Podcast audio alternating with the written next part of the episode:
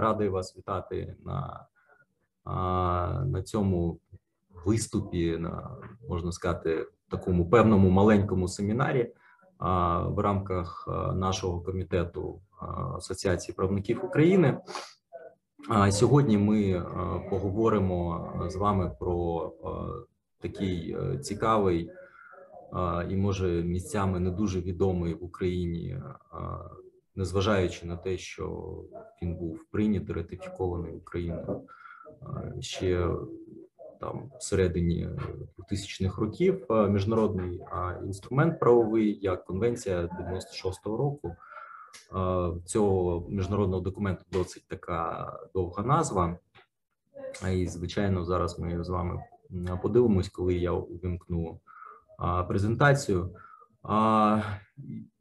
Принципі, під час анонсування цієї події на сайті та у інших е, соцмережах була заявлена така досить обширна тема. Мається на увазі коло питань е, для обговорення. Втім, в принципі, під час підготовки е, до виступу я виявив, що все ж таки навіть там трьох-чотирьох таких заходів не вистачить для того, щоб обговорити всі ці питання. Тому сьогодні я з вашого дозволу зупинюсь на вступі на короткому описі, що ж що ж це така за конвенція. В принципі, там які питання, яке коло питань регулює ця конвенція, та відповідно зупинюсь на питаннях юрисдикції і трошки поговоримо про визнання рішень іноземних судів на підставі цієї конвенції. І в принципі, це саме у цих моментах ця конвенція, хоч якось застосовувалась та використовувалась в Україні. Ось в сфері юрисдикції ми намагаємося її все ж таки, скажімо так, проштовхнути її застосування в Україні наразі в нашій судовій практиці. І е, я також зупинюсь окремо на тому, що зроблю такий собі е, коротенький огляд е, судової практики Верховного суду, саме з застосування цієї конвенції. В принципі, там, скажімо так, щодо будь-якої згадки цієї конвенції у судових рішеннях нашого суду касаційної інстанції.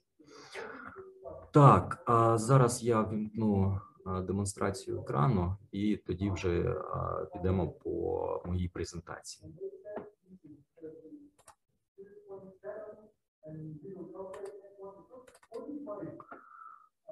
Ось повна назва цієї конвенції. В принципі, в цій назві якраз таки можна сказати розкриті ті питання, яких вона стосується: це юрисдикція, право, що застосовується, визнання виконання та співробітництва щодо батьківської відповідальності та заходів захисту дітей. Тобто, як ми бачимо, конвенція була прийнята аж ще в 96-му році. Ну і відповідно реальні можливості та українські реалії застосування. Кілька слів хотів би сказати, е, в принципі, е, щодо того, е, все ж таки, що слугувала такою собі певною причиною для того, щоб взагалі ця конвенція з'явилась, тобто, скажімо, яку мету переслідували особи, які займались підготовкою цього міжнародного документу. Тобто ця конвенція, вона її метою є захист якраз таки дітей, і при цьому що стосується міжнарод... що стосується міжнародного підтексту, тобто коли діти переміщуються через кордони, тобто можна сказати, що цей основною метою цієї конвенції є трансгранична трансграничний захист їх е, трансграничний захист, і відповідно також що цікаво, що ця конвенція включає в себе механізми співробітництва між різними органами адміністративними судовими країн-учасниць цієї конвенції. Так, давайте перейдемо до наступного слайду. А, Тут я вашій увазі пропоную подивитись е, на основні дати цієї конвенції. Тобто, ми бачимо, що вона почала діяти для України з 1 лютого 2008 року. При цьому, що цікаво, незважаючи на те, що це відбулося 13 років тому, досі немає українського нормативно-правового акту, який би регулював, який би створював правила і який би, скажімо, ст- представляв собою порядок виконання цієї конвенції на території України. Тобто, я думаю, що я думаю, що ви точно знаєте про іншу е, відому конвенцію Гаазьку, це 80-го року про цивільно-правові аспекти міжнародного викрадення дітей від 25 жовтня. А так ось е, ця конвенція вона має такий спеціальний порядок е, застосування саме в Україні, де детально прописано, яким чином вона має виконуватись і так далі. На жаль, щодо цієї конвенції 96-го року, я і так подальшому буду називати для подальшому буду так називати. Відповідно, на жаль, такого порядку ще немає, і це дуже звужує її застосування в Україні. І, скажімо так, виходячи з нашої з моєї власної судової практики, суди місцями а, просто не розуміють, як її застосовувати. Б може десь і не хочуть, бо відповідно немає ні чіткої, е, ні чітких відповідь прописаних е, правил, як вона має застосовуватись, і при цьому немає відповідної судової практики, бо, скажімо так, ніхто не хоче брати на себе роль е, першопроходців. Так, е, тут ви можете побачити е, корисні посилання. Е, Це посилання на раду, де можна знайти офіційний текст конвенції українською мовою. А, На мою думку, от це- посилання воно є досить корисним. Тобто, є це офіційний сайт Гаазької конвенції. Якраз це сторінка, яка присвячена цій конвенції. Там можна знайти повну інформацію про а, як склад учасників цієї конвенції, а, можна знайти інформацію а, про навіть контакти усіх центральних органів, які приймають участь у цій конвенції, країн, які приймають участь у цій конвенції. І що найцікавіше, там знаходяться різні практичні методичні матеріали. На жаль, їх більшість більшість цих матеріалів матеріалів вони викладені офіційними мовами, тобто це або французька, або англійська. Ось, але там трапляються також матеріали, які викладені російською мовою, і я хотів би привернути вашу увагу саме ось на це практичне керівництво застосування конвенції 96 року. Воно викладено російською мовою, воно є дуже детальним, дуже об'ємним. Там багато прикладів, причому досить практичних, які допомагають зрозуміти, як саме найкраще і застосовувати цю конвенцію, в яких випадках вона може застосовуватись, в яких не застосовується, і так далі. Тобто, скажімо так, усім е, рекомендую ознайомитися з цим документом. Тобто, навіть незважаючи на те, що українські суди не досить розуміють, як цю конвенцію застосовувати, застосовувати у будь-якому випадку, це треба колись починати робити. І ми, власне, скажімо так, зараз на етапі а, намагання отримати від Верховного суду а, якраз таки е, правового висновку щодо застосування статті 7 конвенції, про яку ми з вами трохи пізніше поговоримо. Тут я написав питання до обговорення, але одразу одразу скажу, що ми з вами зупинимось, напевно, тільки на першому етапі. Ну і трошки е, торкнемось е, третього етапу. Ось, а е, усі інші питання, я у будь-якому випадку думаю, що це не е, буде, скажімо так, останній такий захід. То відповідно, ми будемо з вами мати ще нагоду поговорити про це е, під час наступних зустрічей. Ось е, єдине, що е, зараз можу трошки напевно сказати про ці заходи захисту дітей.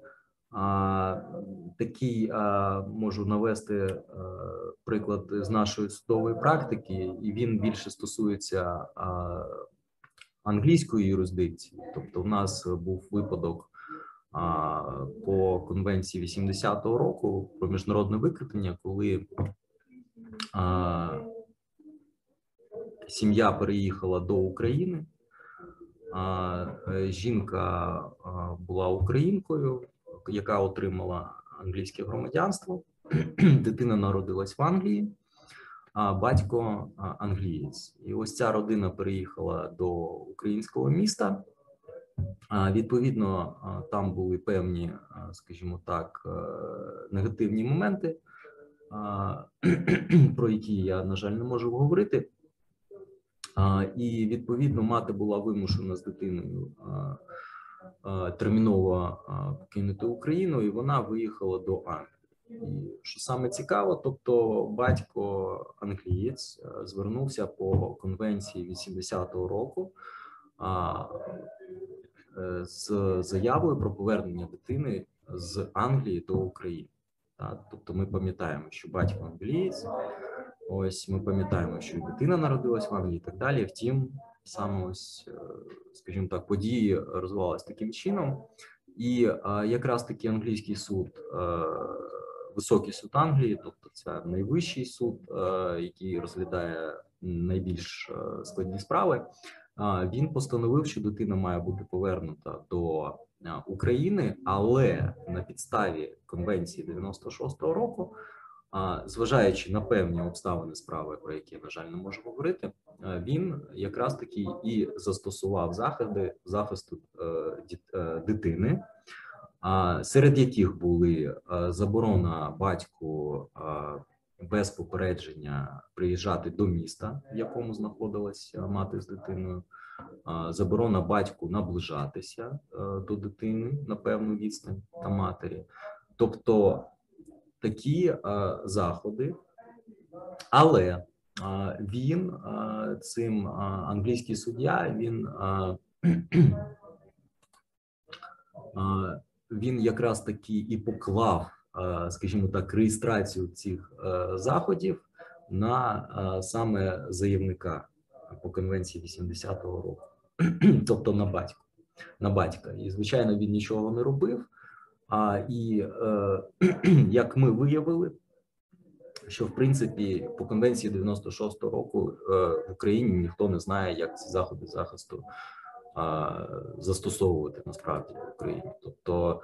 І це було ще на той момент, коли не з'явились, не з'явилась ще така, ще такий інструмент е, правовий, як там ці обмежувальні приписи, там заборонні приписи і так далі. Тобто цього ще не було, але у будь-якому випадку це, скажімо так, просто схожий правовий інструмент. А скажімо так, нічого іншого. А я, наприклад, зараз не можу придумати з цього питання. Це як брати це рішення англійського суду і йти його виконувати. Визнавати та виконувати в Україні якраз таки на підставі конвенції статті 23 конвенції 96-го року та відповідно до положення цивільного процесуального кодексу там є спеціальний розділ, який якраз таки присвячений питанню як визнання, так і надання дозволу на примусове виконання рішення іноземного суду, і е, з нашого знову ж таки власного е, досвіду це не є швидка процедура, це не є проста процедура. А українські суди дуже формальні і тому приймаючи до уваги, що англійські суди ніколи в своїх е, судових рішеннях не пишуть, наприклад, е, банальну для нас фразу про е, що це рішення вступило в законну силу тоді-то, тоді-то, і при цьому вони. Наскільки ми також з нашої практики зіштовхнулися з таким питанням, що вони просто не видають а, такі довідки, наприклад, що ось рішення по такій справі вступило в законну силу то відповідно особа просто перед тим як е, звернутися до українського суду, з такими заходами захисту дітей, які в принципі передбачають, скажімо так, дуже швидку процедуру. Тобто, це все може перетворитись на річні, скажімо так, пригоди. І тому якраз таки є дуже великі очікування, що все ж таки колись в Україні приймуть цей порядок застосування виконання конвенції, і ось ці всі питання вони, скажімо, будуть належним чином прописані, врегульовані, і можна буде застосовувати цю конвенцію в повному об'ємі. Так, все ж таки, скажімо так, стаття перша конвенції вона описує цілі. І описує, ну це власне є короткий зміст, а, і описує цілі цього цієї цієї конвенції. Ви можете це подивитись, прочитати. Я не буду це знову ж таки озвучувати. Єдине, що ось ми якраз з вами зупинимося сьогодні, ось на цьому питанні, і все ж таки більше з акцентом на питання, яке пов'язане все ж таки, як я вже вам розповідав сьогодні, про з конвенцією 80-го року. Бо ці дві конвенції вони абсолютно спокійно можуть використовуватись, е, ну скажімо так, е, як одночасно, так і взаємно доповнювати одна іншу. Так, е, значить, е, по е, правилам юрисдикції вони якраз таки містяться в статтях 5-14 конвенції, і вони визначають країни-учасниці, чиї органи мають юрисдикцію, юрисдикцію, тобто,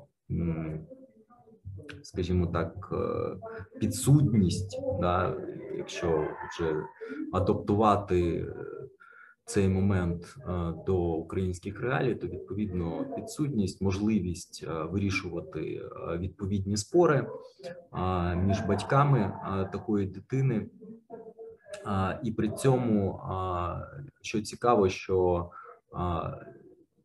Конвенція не визначає як якийсь конкретний державний орган, вона визначає тільки конкретну країну а там вже відповідно до місцевих внутрішніх справ внутрішніх прав визначається державний орган, чи судовий, чи адміністративний.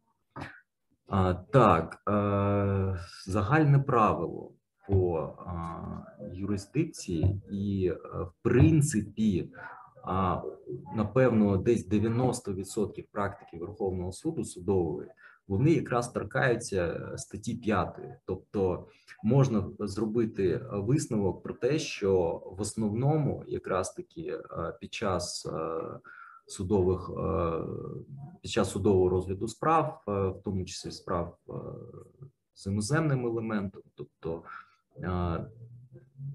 суди використовують в Україні цю статтю 5. Тобто будь-які інші статті, е, окрім 23 е, статті, це стаття, яка регулює можливість визнання рішень іноземних судів. Більше на жаль, ось якраз таки це ті українські реалії, які містяться в назві е, цього мого виступу. В іншій частині ця конвенція вона не застосовується, на жаль, в Україні.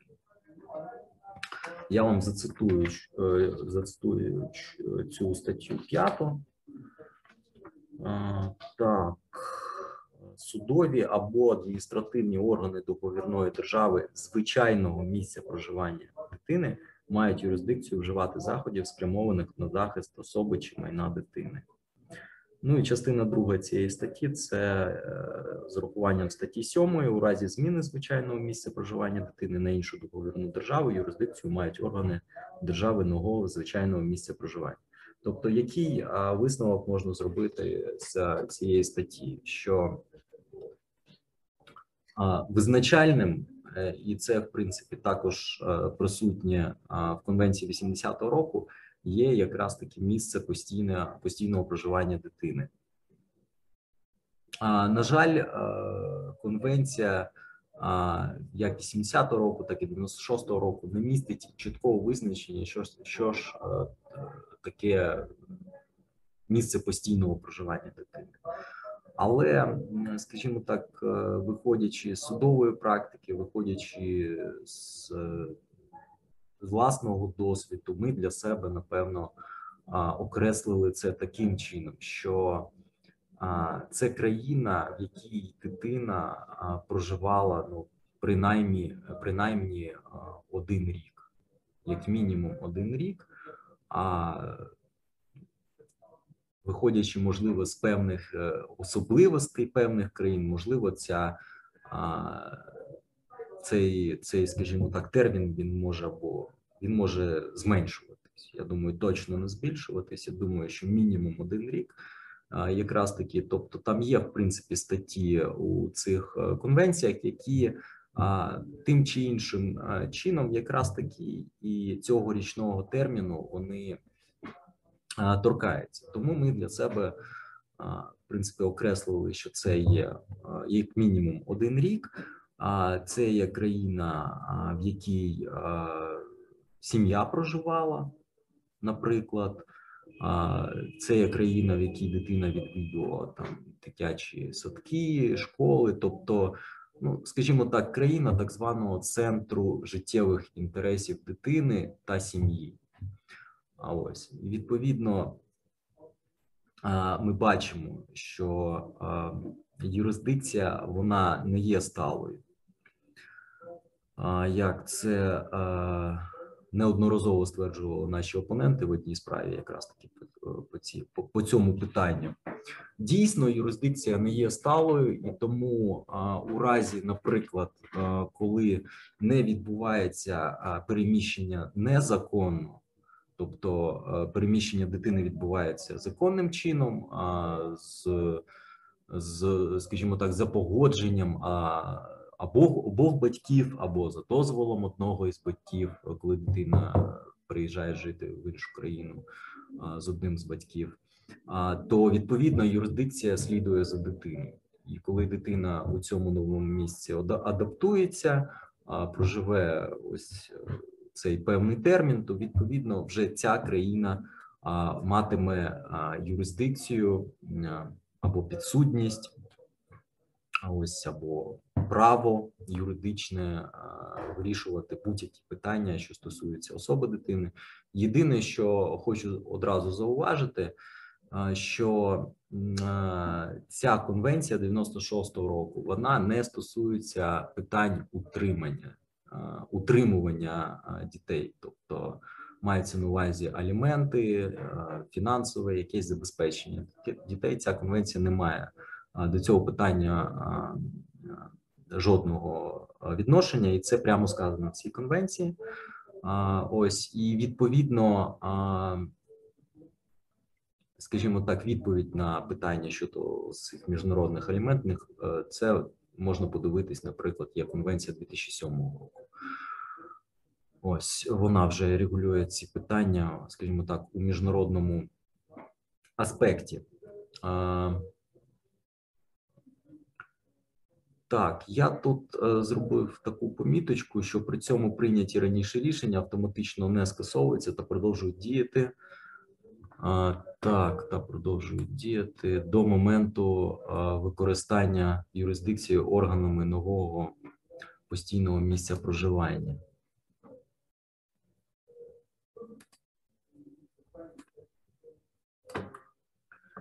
А, так, е, в принципі, е, ці всі моменти можна подивитись е, в самій конвенції. І приймаючи до уваги це посилання на, практичне керівництво, тобто там, в принципі, можна знайти усі відповіді на питання. Ще хотів, до речі, сказати, що, наприклад, є цікавий момент. Конвенція а, 80-го року, якщо я не помиляюсь, вона застосовується до 16 років. А ось конвенція 96-го року вона застосовується до 18 років. Цікаво, що оцей короткий проміжок між е, 16 і 18, наприклад, е, якщо будуть мати місце певні моменти, то можна застосовувати цю конвенцію а, 96-го року. Також цю конвенцію можна застосовувати, наприклад, коли одна із країн, наприклад, не є країною-учасницею там конвенції 80-го коли там йдеться про питання чи незаконного переміщення, чи е, незаконного утримування дитини на території іншої країни. Цікаво, наприклад, е, що ця конвенція, вона, тобто її творці, скажімо так, вони мали на меті максимально охопити усі можливі моменти, які пов'язані саме з міжнародним переміщенням дітей. А і, наприклад, е, цікава ось стаття 6, яка в більшій мірі стосується дітей біженців, і там є таке питання, е, скажімо так, ві- вірніше такий момент, е, як юрисдикція по необхідності. Тобто, це той момент, коли, наприклад, неможливо встановити а, країну постійного місця проживання дитини, бо дитина вона одна сама і вона не може чітко відповісти, де, де, де і що. Тобто, і ось в таких випадках а, цією юрисдикцією по необхідності саме буде країна, е, де а, дитина знаходиться зараз. Ось, е, в принципі, напевно, це а, той момент, е, який я хотів би е, більш детально а, розкрити, який, напевно, а, є досить актуальним, бо світ стає глобальним, і випадків, коли застосовується конвенція, коли може застосовуватись конвенція 80-го року, так відповідно конвенція 96-го року, їх дедалі більше, а, все більше і більше. Скажімо так, визначення, яке міститься в конвенції 96 року, воно в певній мірі відповідає конвенції 80-го року. Тобто, це якраз таки те, що я говорив про так зване доповнення, тобто певна синергія цих е, двох міжнародних документів. Ось е, взагалі питання юрисдикції у випадку міжнародного викрадення дітей воно висвітлене у статті 7 цієї конвенції. Я вам її зараз е, зацитую. У разі неправомірного переміщення або утримування дитини органи договірної держави, в якій дитина мала звичайне місце проживання, безпосередньо до переміщення або утримування зберігають свою юрисдикцію доти, доки дитина не набуде звичайного місця проживання в іншій державі, та кожна особа, установа або інші органи, які мають права опіки, не погодяться з переміщенням або утримуванням, або дитина не проживе в такій іншій державі протягом періоду, що становить принаймні один рік після того, як особа, установа або інші органи, які мають права опіки, дізналися або повинні були дізнатися про місце перебування дитини. Не триває розгляд прохання про повернення поданого в цей період, та дитина прижилася в новому середовищі. Тобто, відповідно, і в подальшому там частина друга це якраз таки розкривається, що таке переміщення або утримування дитини, і а, коли воно вважається неправомірним. За загальним правилом, якщо це переміщення порушує права опіки, тобто відповідно було зроблено без е, дозволу або згоди одного із батьків, то відповідно воно вважається неправомірним або незаконним.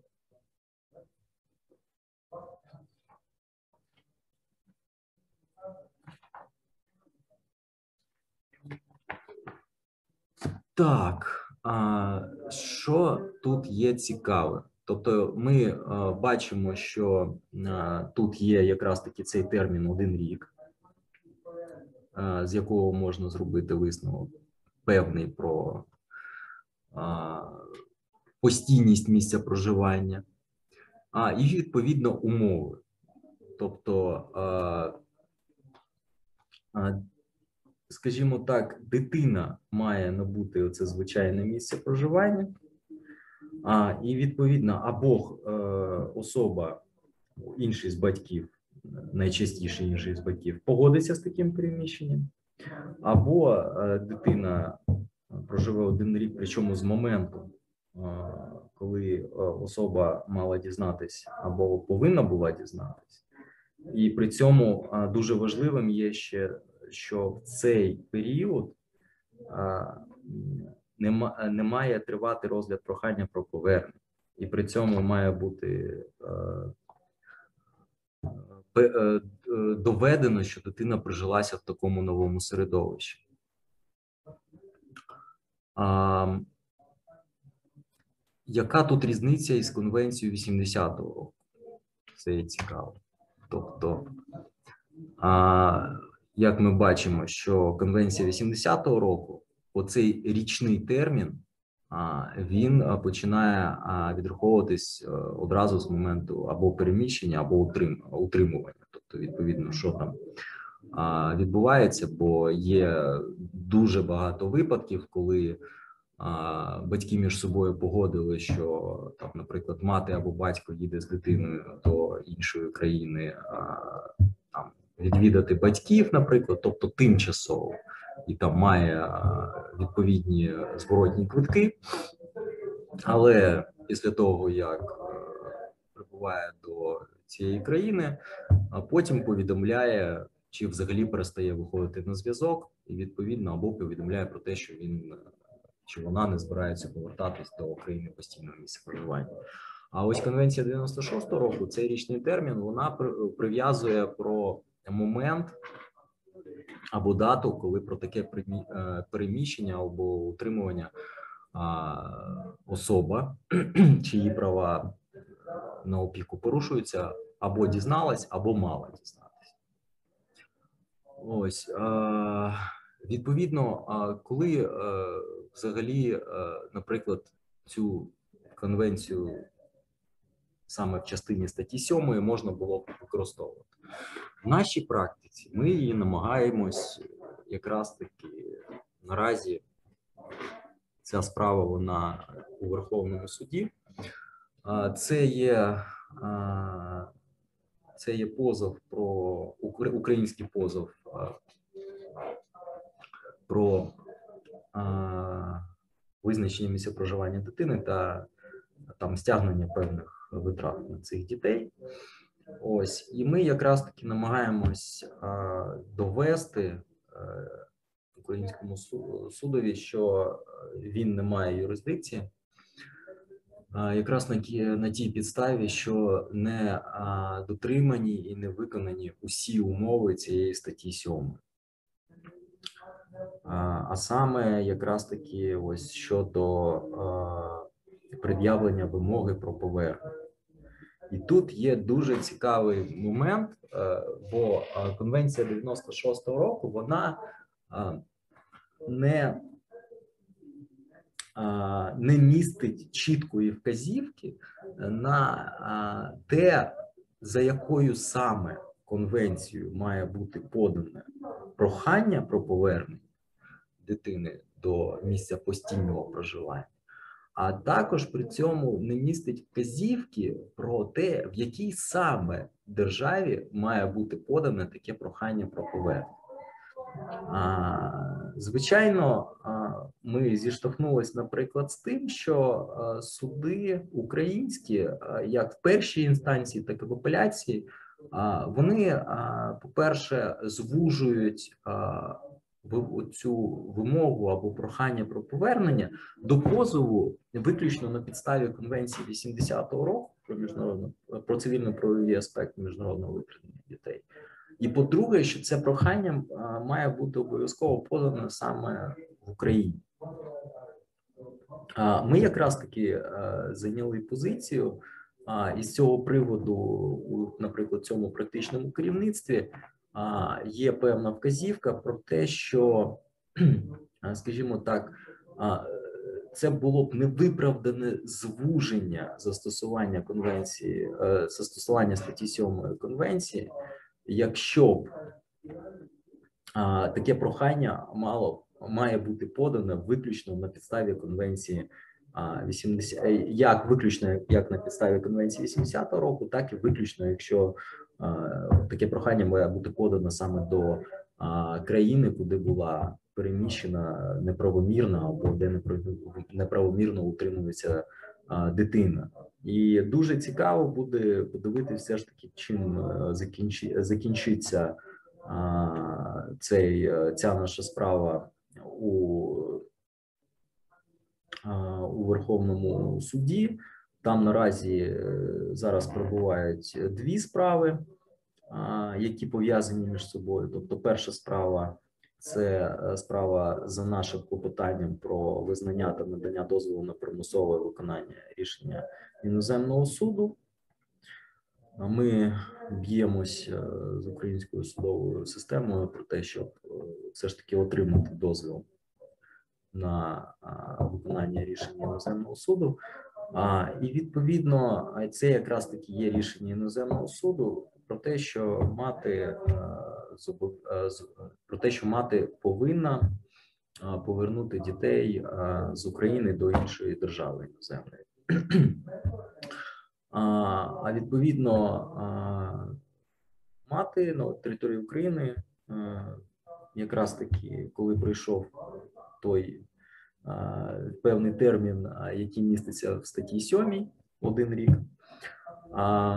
вона звернулася до українського суду е, з відповідним позовом про визначення місця проживання дітей. Ну там цікаво, що ця справа вона також, е, скажімо так, обтяжується тим, що є і рішення чинне іноземного суду про те, що е, діти мають проживати з матір'ю, але в іншій країні. Ну тобто, дійсно, ми з нетерпінням, скажімо так, очікуємо. Там вже стадія, значить, е, справі про за нашим клопотанням про визнання рішення іноземного суду. Там вже стадія, коли наші опоненти подали від. Відповідно, вже навіть надійшла суду першої інстанції справа, тому, е, в принципі, там я думаю, десь місяць-два і можна отримати, е, подивитись е, все ж таки на якісь рішення.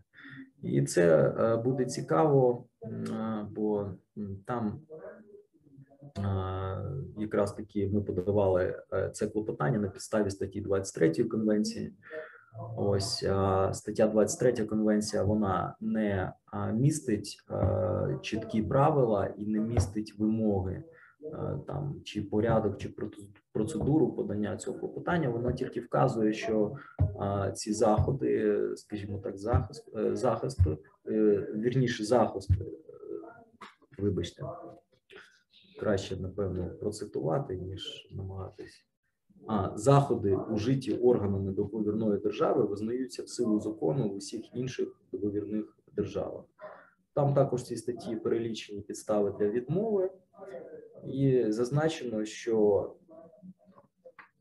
процедура, за якою відбувається таке визнання або виконання, воно якраз таки регулюється місцевими законами. Тобто, наприклад, якщо ми говоримо про звернення з таким клопотанням в Україні, то відповідно воно а, а, за цією конвенцією воно регулюється якраз таки місцевими процесуальними правилами, і відповідно це є певний розділ е, цивільного процесуального кодексу.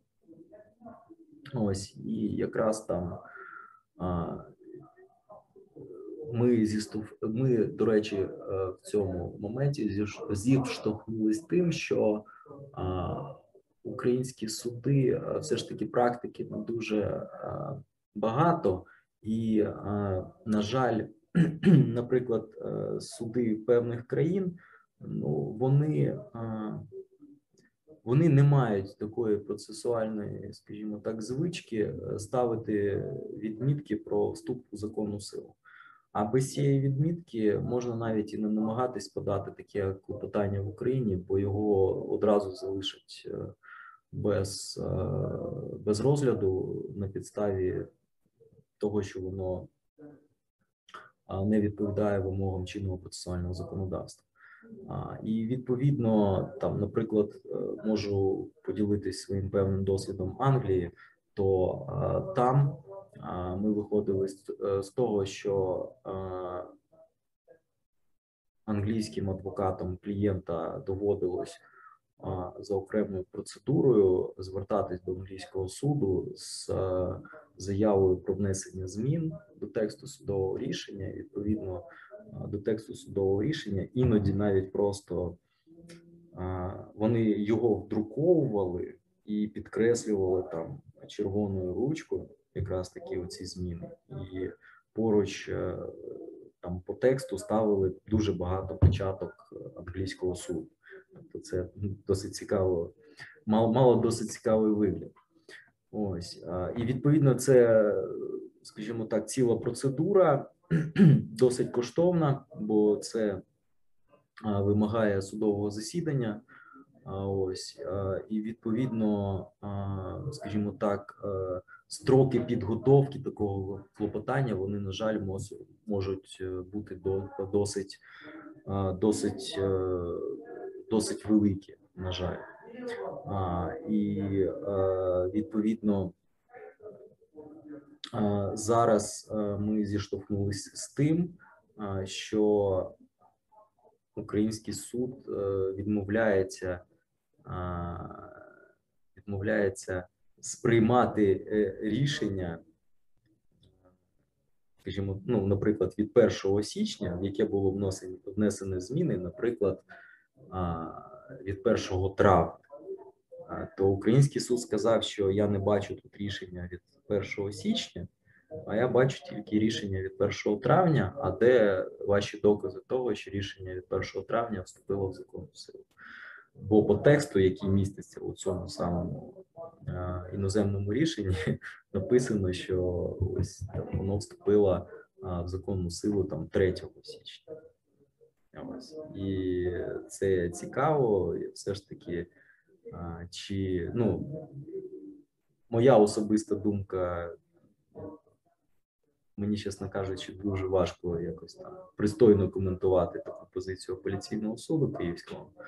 Але е, маємо те, що маємо, і надія на те, що Верховний суд все ж таки подивиться і знайде там рішення від 1 січня у цій нашій справі. Ось а, так. Це, в принципі, я вже встиг сказати. Ось а, і а, є досить такий цікавий момент, на який ми теж е, звертаємо увагу в цій нашій справі. Увагу суду мається на увазі, що якщо юрисдикція не перейшла відповідно до конвенції 96 року до органів країни нового місця проживання дітей, то вони можуть приймати рішення тільки щодо захисту дітей у термінових випадках. Ну, наприклад, це коли там дитина знаходиться у якоїсь стані небезпеки, і там тоді суд може вирішити питання, чи там поміщення дитини в якесь там безпечне місце, чи там можливо якісь там заборонні приписи. Тобто, ну точно це не стосується питання про визначення місця проживання. Ось і е, в принципі, те, що я вже говорив, е, це про те, що українські суди вони переважно застосовують е, лише статтю 5 конвенції 96 року. Ось і е, якраз таки е,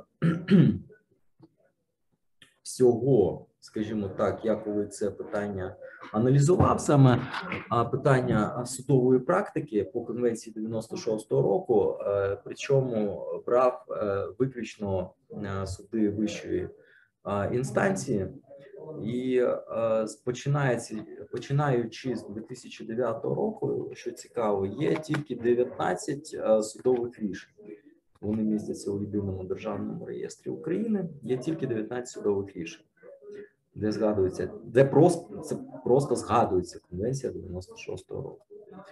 Цікаво, що ось є е, рішення а, 2009 року.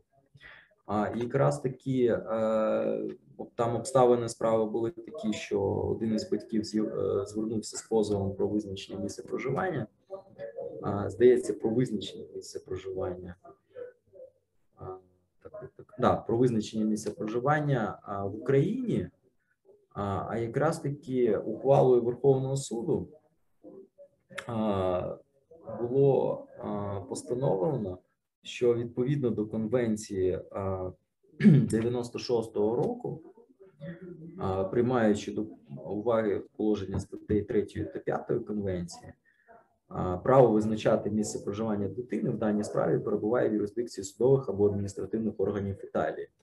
І цікаво, що відповідно цією ухвалою було залишено в силі рішення суду апеляційної апеляційного суду, тобто, відповідно, ще у 2009 році була така таке цікаве рішення. Потім там є цілий ряд ухвал, які стосуються визнання та надання дозволу на виконання рішення швейцарського суду. Тобто, там ця справа вона дуже дуже довго тягнулась. Тобто, і вона в принципі пов'язана у більшій мірі з навіть не з застосуванням статті 23 конвенції 96 року, а більше пов'язано з відповідністю цього клопотання до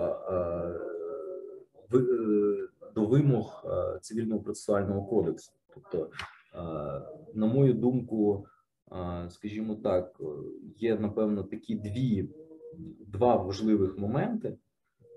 Перший важливий момент це якраз таки ця докази того, що рішення вступило в законну силу. А другий важливий момент це у разі, якщо рішення було прийняте без участі однієї з сторін, то відповідно мають бути чіткі, бо український суд дуже формальний в цьому питанні, чіткі реально документальні докази того, що дійсно особа була повідомлена про дату час та місце судового розгляду.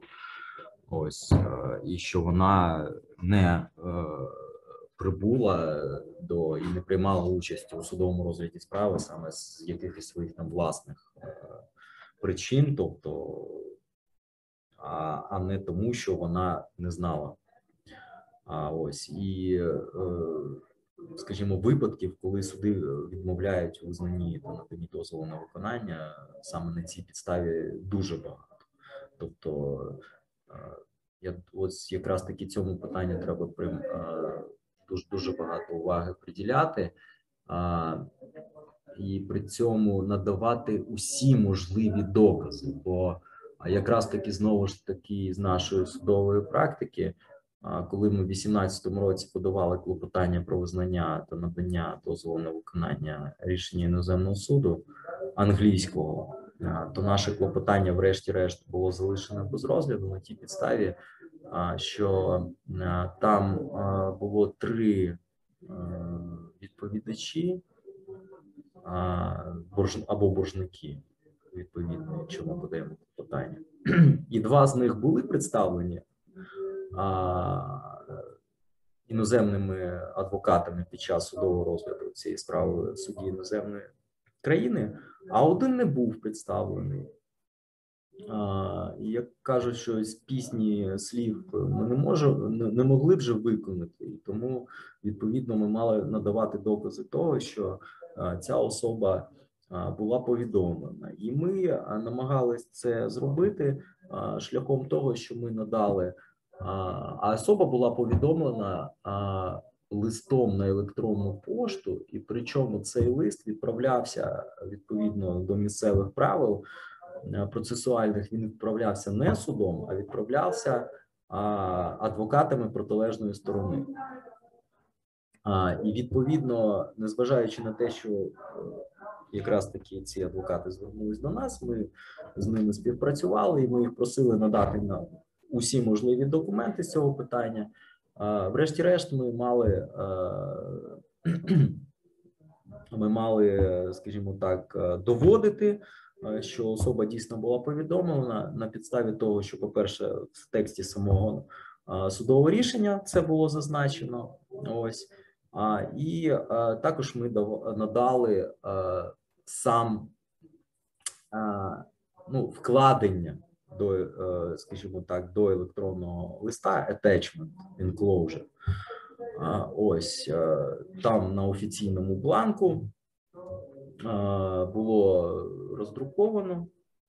А ні, навіть ми не змогли цього надати. Тобто, ні, ми врешті-решт виявили, що такий лист він існував, але це вже було після того, як апеляційний суд він а, залишив а, наше клопотання без розгляду.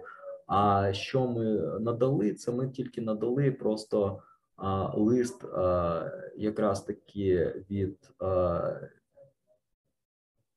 адвокатів е, опонентів, яким е, вони інформували, е, що електронна адреса цього непредставленого відповідача є така.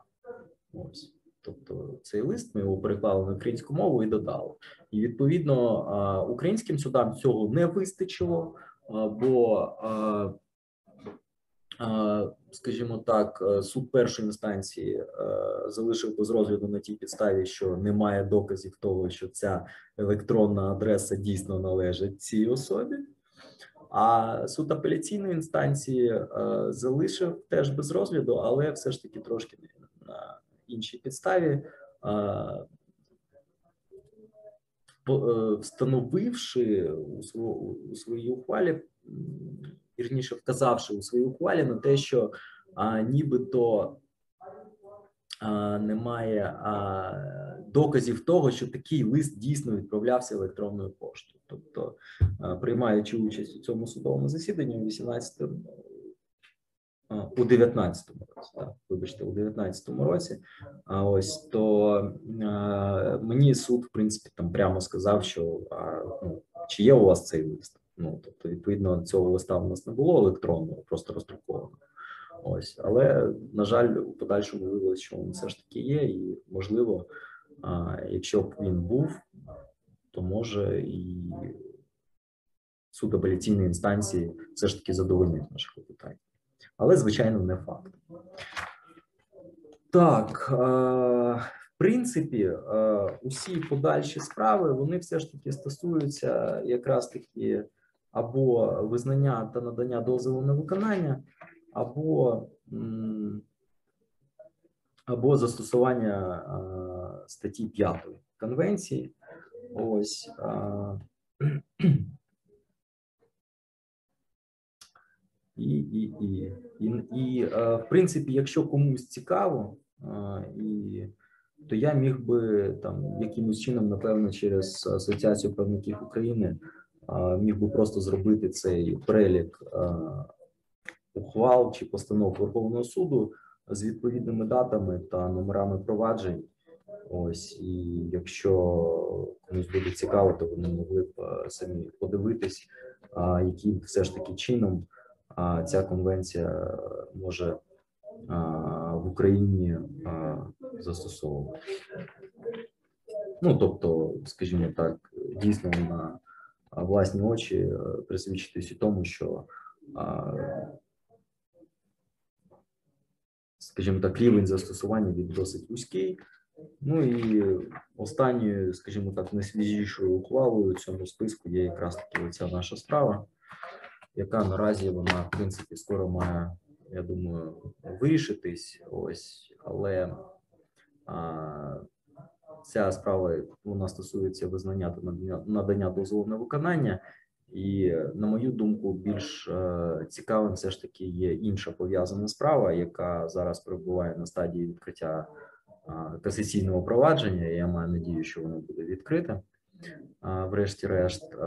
Бо якраз таки ми намагаємось отримати від Верховного суду про вис- висновок щодо цього переходу конвенції, ой, щодо переходу юрисдикції на підставі статті 7 конвенції, у разі коли ти- е, діти були або незаконно переміщені, або незаконно утримуються або незаконно утримуються в Україні. І все ж таки е, маємо надію отримати такий правовий висновок. Ось чекаємо.